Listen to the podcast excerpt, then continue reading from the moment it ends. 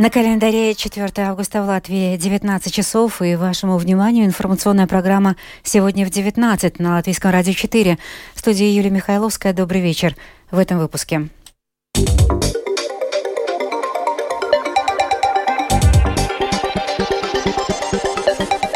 Всенародно избранный президент Латвии. Сегодня начался сбор подписей, чтобы главу государства избирали люди, а не 100 политиков. Окружной суд оправдал всех обвиняемых по второму уголовному делу о цифровом телевидении, в том числе и нынешнего депутата Сайма Айнерса Шлессерса. Ложные диагнозы за деньги. КНАП провел задержание по делу врачей под следствием шесть человек. Ушла из жизни супруга Раймонда Паулса. 31 августа Раймонд и Лана Паулс отметили бы 61-ю годовщину свадьбы. Теперь об этих и других событиях более подробно.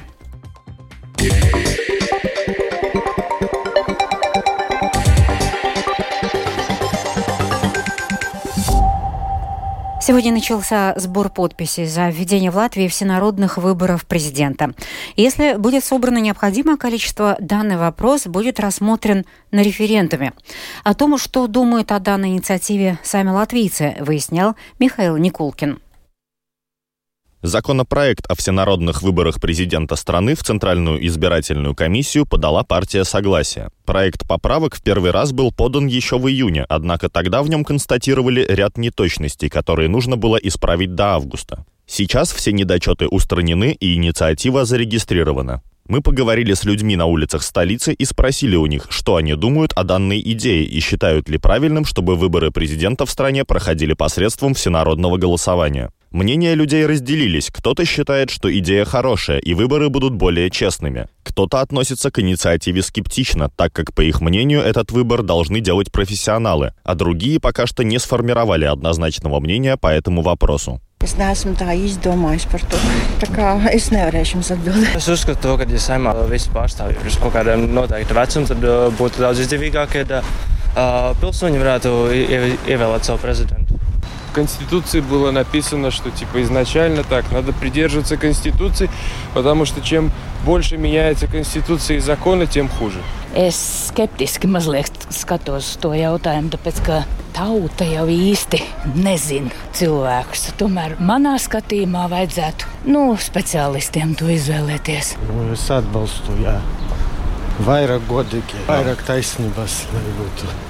Стоит отметить, что подписаться за проведение референдума за введение всенародных выборов президента можно будет в течение года с 4 августа 2023 до 3 августа 2024 года. Для проведения референдума необходимо собрать около 150 тысяч подписей граждан. С момента, когда в Латвии был установлен такой высокий порог необходимых для проведения референдума подписей, не удалось провести ни одно всенародное голосование. Напомним, что подписаться под инициативой можно на государственном портале latvia.lv.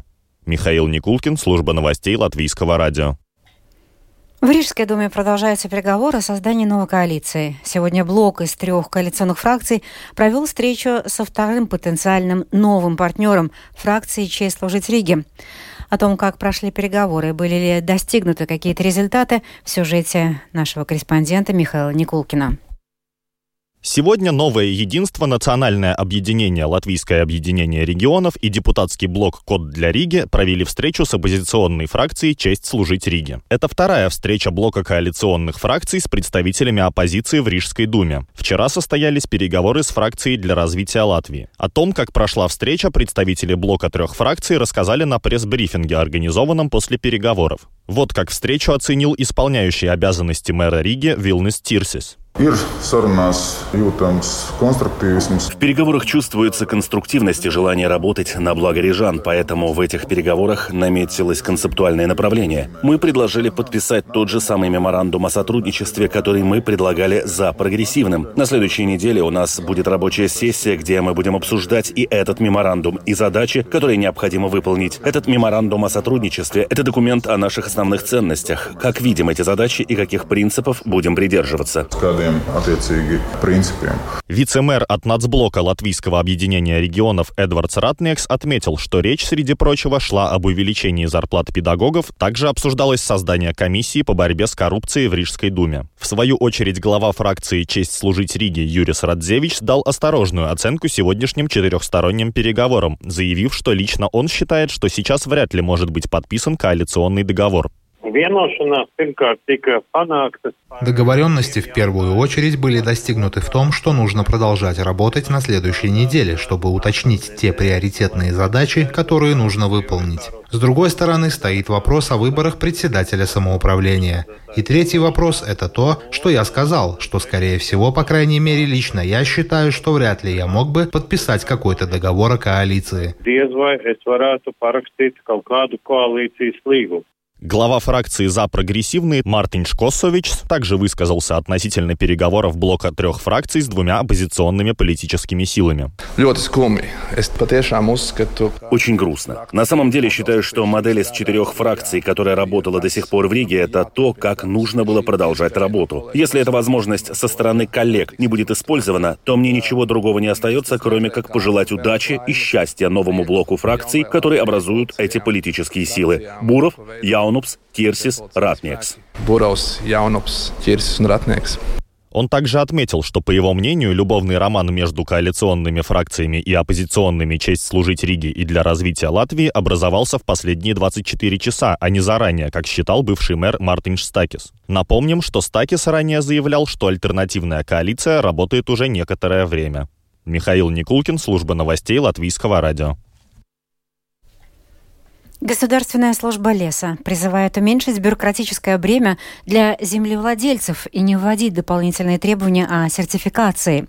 Эту тему продолжит Скеманте Бальчуте. Государственная служба леса сейчас работает над усовершенствованием информационной системы, чтобы она была понятна и доступна, в том числе и землевладельцам. Выступая на конференции в честь 30-летнего юбилея Государственной службы леса, директор департамента регистра лесных ресурсов Инс Рудзитис провел небольшой экскурс в конец 90-х. Было 197 лесничеств, а база данных в те времена была такой. У каждого лесничества был свой файл данных, который потом отправляли в главное лесничество, а потом в центральную администрацию. Ну представьте себе 197 файлов, и вечно приходилось бороться с тем, что не то скопили, не то отправили, да еще и дискеты не считывались. Их, кстати, тогда привозили на бобике. Ну, в 2002 году началось объединение информационной системы в одну компьютерную сеть. Сейчас в ней можно найти множество данных, в том числе и такие, которые дублируют планируемую новую систему сертификации.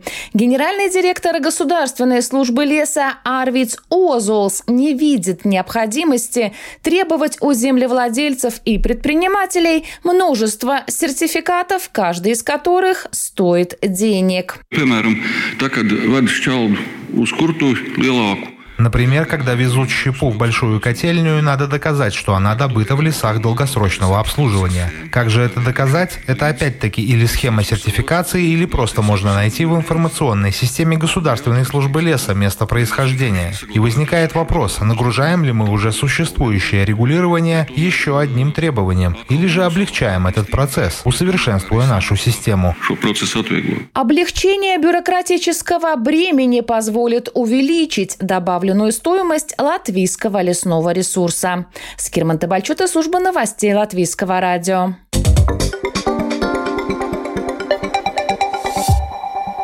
Управление по предотвращению и борьбе с коррупцией задержало несколько человек за многократную постановку заведомо ложных медицинских диагнозов. Об этом сообщило латвийское телевидение со ссылкой на представителей бюро. В распоряжении КНАПа есть информация о том, что медицинский работник, возможно, неоднократно ставил пациентам диагнозы, не соответствующие истине, в обмен на материальные выгоды. 2 августа КНАП провел уголовно-процессуальные действия на нескольких объектах и задержало пять человек. Всего правом на защиту в уголовном процессе обладает шесть человек. Рижский окружной суд сегодня вынес решение по так называемому второму уголовному делу о цифровом телевидении, оправдав всех обвиняемых, в том числе бывшего министра сообщения, ныне депутата Сайма Айнера Шлессерса. По мнению прокуратуры, действия обвиняемых были направлены на незаконное и необоснованное вовлечение фирмы Хану Digital в данный проект, в результате чего компания получила от ТЭД финансовые средства в размере нескольких миллионов евро, тем самым также необоснованно увеличив стоимость стоимость проекта. По мнению обвинения, сумма предположительно полученных преступным путем средств составляет около 3 миллионов евро. Ранее по этому делу всех обвиняемых также оправдал суд по экономическим делам. Совет ЕС в ускоренном режиме ввел санкции в отношении 38 физических и трех юридических лиц в Беларуси из-за ухудшения ситуации с правами человека в этой стране. В санкционные списки попали судьи, силовики, причастные к преследованию белорусских оппозиционеров Светланы Тихановской, Алексея Беляцкого и Павла Латушка. Продолжит тему Рустам Шукуров. Среди подпавших под санкции ЕС старший прокурор Генпрокуратуры Беларуси Александр Король, который выступал обвинителем на процессе Нобелевского лауреата Олеся Беляцкого, а также судья Минского городского суда Петр Орлов, выносивший заочные приговоры Светлане Тихановской и Павлу Латушко. Также под ограничения ЕС попали силовики, преследовавшие белорусскую оппозицию, действующие бывшие начальники исправительных колоний, в которых содержатся оппозиционеры – в списке санкций ЕС и белорусские пропагандисты Вадим Гигин, Ксения Лебедева, Анастасия Бенедисюк и Евгений Пустовой. Помимо физлиц, ЕС объявил о санкциях в отношении белорусских предприятий Минский электротехнический завод БМЗ и Белнефтехим. Кроме того, новые санкции, в частности, налагают запрет на экспорт в Беларусь ряда высокочувствительных товаров и технологий, которые способствуют военно-техническому развитию. ЕС ограничил экспорт в Беларусь огнестрельного оружия и боеприпасов, товаров и технологий, которые используются в авиационной и космической промышленности.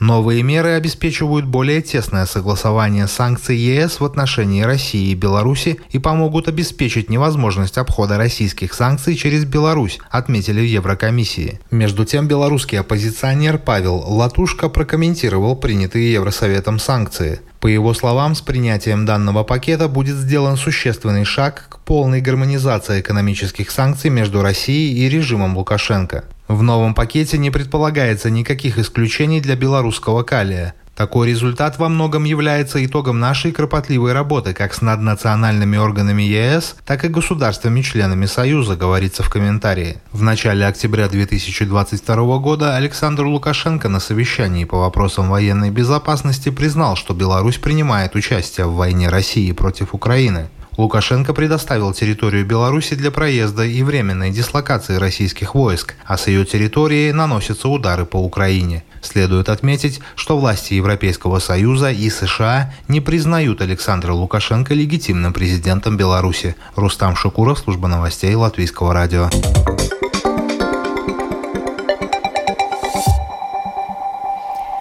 Сегодня пришли печальные известия. Умерла Лана Паула, супруга маэстро Раймонда Паулса. Ей было 84 года. Лана – муза и любовь всей жизни маэстро. В одном из интервью Паулс отметил, что самый дорогой подарок для него – это его любимая Лана, которая делает его счастливым каждый день. Увы, но пару лет назад у Ланы начались проблемы со здоровьем, после чего она стала медленно угасать. Светлана Епифанова родилась в Одессе. Там они и познакомились с Раймондом э, Паулсом. В мире шоу-бизнеса отмечают ту особую роль, которую сыграла Лана в жизни маэстро. Вот фрагменты из документального фильма «Раймонд Паулс» из «Сына слесаря в маэстро», где о Лане добрые слова говорят Лайма Вайкула и Игорь Крутой. И неизвестно, как бы сложилась дальнейшая судьба композитора, если бы в его жизни не появилась Светлана. Раймонду очень повезло, что рядом с ним Лана. А, она, кроме того, что она красавица, она настоящий друг. Это то, что вижу я. Я не могу говорить о том, что э, ну, о каких-то таких персональных вещах. Но что я вижу, это действительно поддержка, это дружба настоящая, ну, я думаю, что это такая настоящая любовь. Ну, мне очень э, завидно и приятно видеть эту пару. Они познакомились в Одессе. Раймонд приехал на гастроли, а Светлана пришла на концерт. В маэстро она влюбилась с первого аккорда. Было понятно, что Паулс не сможет жить нигде, кроме Риги. Переезжать пришлось Светлане. Она оставила профессию переводчика и занялась домом. На этом настоял сам маэстро. Она не просто сыграла какую-то роль, она сыграла целиком. А я боюсь его обидеть. Но я думаю, что все, чего достиг Раймонд Вальдемарович Паулс, я думаю, что это все благодаря Лане.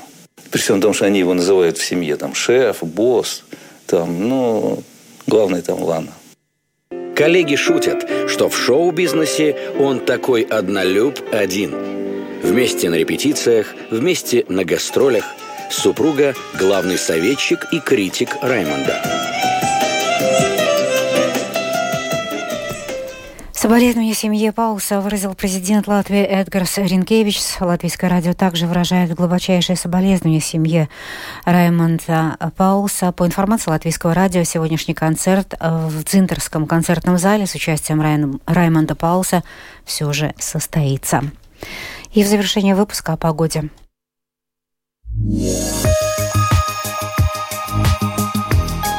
В Латвии предстоящей ночью ожидается переменная облачность. Завтра утром небольшая, а днем будет пасмурно. Завтра во второй половине дня с юга страну пересечет зона осадков, в результате чего ожидаются сильные грозовые ливни и град. Ветер слабый, во время грозы порывистый. Температура воздуха ночью по стране плюс 13, плюс 17 градусов. Днем 23-28. На побережье местами в Курзаме прохладнее от 20 до 23 градусов. В Риге ночью утром небольшая облачность. Днем пасмурно, завтра вечером грозовые ливни, ветер слабый во время грозы порывистый, температура воздуха ночью в столице от плюс 13 до 15, днем 24-26 градусов. Медицинский тип погоды второй благоприятный. Это была программа «Сегодня в 19, 4 августа». Продюсер выпуска Дмитрий Шандро. Провела Юлия Михайловская. В Латвии 19 часов и 16 минут.